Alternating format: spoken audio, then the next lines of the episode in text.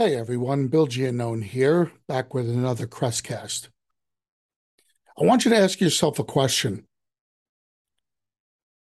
As you continue to operate your business, who are you learning from? Awkward pause there. It's a real serious question because one of the main problems most small business owners have is they don't know who they're supposed to be learning from because there's too many people out there trying to give them advice. How do you determine what's good advice and what's bad advice, especially in an industry as niche as ours is?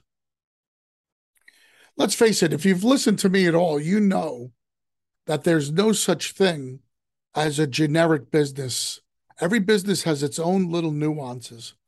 And if you've listened to me for any period of time, you know that because I've got over 25 years experience on Wall Street, I know what I'm talking about when it comes to the types of businesses.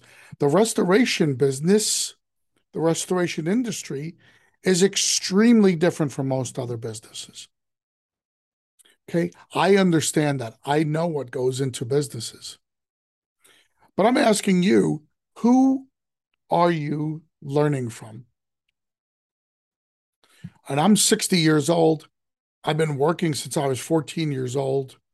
I worked through college as a intern on the floor of the exchange. I ended up working on the exchange floor for over 25 years.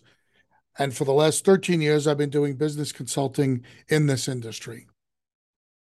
So we're talking about totally different lifestyles that I've had. I had a 28 year life in one industry, and now I've got 13 years in this industry. As different as different can be. So, who did I learn from? And how do I continue to learn today? Let me give you my experience. When I got in this industry, the one thing that I didn't know was general accounting. I had never taken accounting in school. I took economics and I worked on the trading floor. And yes, I owned my own business for about 15 of those 25 years. But I didn't do any of the bookkeeping or accounting. We had an accountant who did that. I knew what a P&L statement looked like. I knew what a balance sheet was about. But I didn't know a lot of the nuances of accounting and I didn't understand debits and credits. And I certainly didn't understand to the level I do today all the ins and outs of accounting in general. Well, I went and I hired myself a CPA to coach me in accounting. I hired a guy who not only was an accountant, but he was a CFO of a previous company. And over the course of a year and a half, as I was learning this business, I was also learning that part of what I was going to be coaching because I knew I was going to be coaching owners and I knew I needed to have kind of a full aspect of all the different parts of the business world. I wanted to be able to be a CFO coach myself and a CEO coach, hence the name of my previous coaching company, Restoration CEO. Well, I paid almost a $100,000 to someone to teach me that part that I didn't know. Teach me accounting, teach me bookkeeping, teach me how those spreadsheets work, teach me how all those lines interrelate to each other. When I got into this industry, I needed to learn restoration. I didn't really need to know it from a quote unquote WRT or an ASD perspective, but I certainly needed to know enough about restoration so that when I started to talk about budgets and expenses and profit margins and all those KPIs that we talk about, I needed to be able to talk realistically and not be full of myself. So I ended up learning from people who were doing, but I learned most of what I learned from one individual who was out there in the field doing for many, many years. He owned his own restoration company and then he was out coaching. And he was coaching the production side. you guys all know here at the Crest Network, we work with Scott Tarpley as our um, production expert, and Scott and Scott's team, Scott's daughter, many people help us out. Well, I'm here to tell you that I've learned a ton from Scott Tarpley, and I continue to learn from him because the industry is changing. What's happening out in the field is changing. The equipment's changing. The rates of return on different types of investments are changing. So I need to stay on top of all that. So I continue to educate myself as well. I've also evolved my coaching model to be much more of a coaching model based on some really, really great business people. I've used this before, but I'll tell you a lot of what I believe is effective in our industry are the same skill sets that Marcus Lemonis teaches. If you don't know who Marcus Lemonis is, he's the guy from The Profit, a show on CNBC. And he's a very wealthy guy. I think he's a billionaire. And he used to operate a company called Camping World. Well, he sold Camping World for almost a billion dollars. And now what he does, yes, it's a reality show, but he goes out and he actually invests his own real money into companies, small independent companies. He's not buying these $5 billion companies. He's buying companies like yours and mine. He's buying a couple of million dollar companies or even less. And he's investing into those companies. And let me tell you his mantra he believes in the three P's he believes in people, product, and process. He believes you need all three to be successful. And he believes many of the same things I believe. When he walks into the businesses that attract him, it's because he believes that they have a really good product. He believes the people are really good, but he believes that their processes are really weak and that's what needs help. I absolutely believe some of the very same things. I don't judge too much of the product because the product, again, is what happens out in the field. That's not my area of expertise. But the companies that really attract my attention in our industry are the companies that have great reputations. They have great reputations because we're judged not by our success or failure in the bottom line, because very few people know our bottom line. We're judged by how well we do out in the field, what our reviews look like, what our peers think of us as restorers, not as business owners. So I believe we've probably got good product. And I know the companies that attract me attract me because they've got great people. They've got people who love what they do. They've got people who love to help others.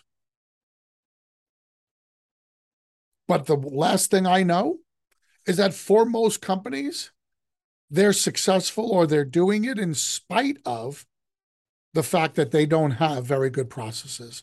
And I'm very, very much a process person. I love step one through step 100. I love that. I love things that can be measured and managed. I'm a spreadsheet guy, I'm a process guy, I'm a step by step by step guy. So I love the idea that I can come in and I can introduce processes to a company, either processes they've never heard before or processes that they already know about, but they're just not able for whatever reason to implement. And I love being able to come in and help out. So that's a big part of what I do. I've learned that by studying Marcus Lemonis's trends over the years. Now I'm here to tell you one more thing. You should be learning from people not just because they're saying. You should be learning from people who are doing. How many restorers are talking to coaches today, and those coaches haven't been inside the office of a restoration company other than their clients in 10 years? How many people are talking to business coaches who have never owned their own business? How many of you are talking to business coaches who have never signed the front of a check? I'm not pointing out any names. There are a lot of good people in our industry. I'm just talking facts here. And the facts are that if you're not talking to someone who has owned their own business or currently owns their own business or who has owned a restoration company or who has run a restoration company from the inside, as an owner, you're talking to the wrong person. If you're talking to someone who spent his whole life out in the field, you're never going to get the coaching you need. You're getting the wrong kind of coaching. You should be looking for a coach who more than likely doesn't have a lot of field experience. That guy who has a lot of field experience would be a great coach for production. If you need somebody to help you out with production, you've got a great coach right there. But you should not be listening to a business coach who's never owned or run a business from the office. I told you I owned my own business on Wall Street for 15 years. So I'm a Wall Street business guy, and I spent six figures to learn how to be a coach for people in the office. And I'm a guy who signed thousands of checks. I'm not trying to tell you you're with the wrong guy. I'm trying to tell you, you need to find the right guy. You may have him and you might be comfortable with him. But let's face it, people know what they know. And a lot of times, the biggest danger for you is listening to people who don't know what they don't know. If everything that you think is important in business is dictated by what happens out in the field, I'm here to tell you that that's old school thinking in our industry. And most of those guys are no longer in business. Why is Wall Street coming into our industry and gobbling everybody up? Because we've got a lot of people who have successful businesses, but are not successful businessmen. Wall Street jumps on opportunities like that. They love companies that make profits in spite of themselves. If you think you're a company that's making a profit in spite of yourself and you don't have a real grasp on what's going on in your office, if you're talking to a consultant already, you better get rid of that consultant right away. I'm not saying you have to hire me.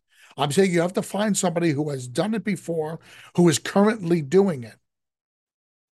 One of the things I do like right now about the Crest Network, and I will brag for two seconds, is that right now, Dick Wagner and I do personal coaching for dozens of our members.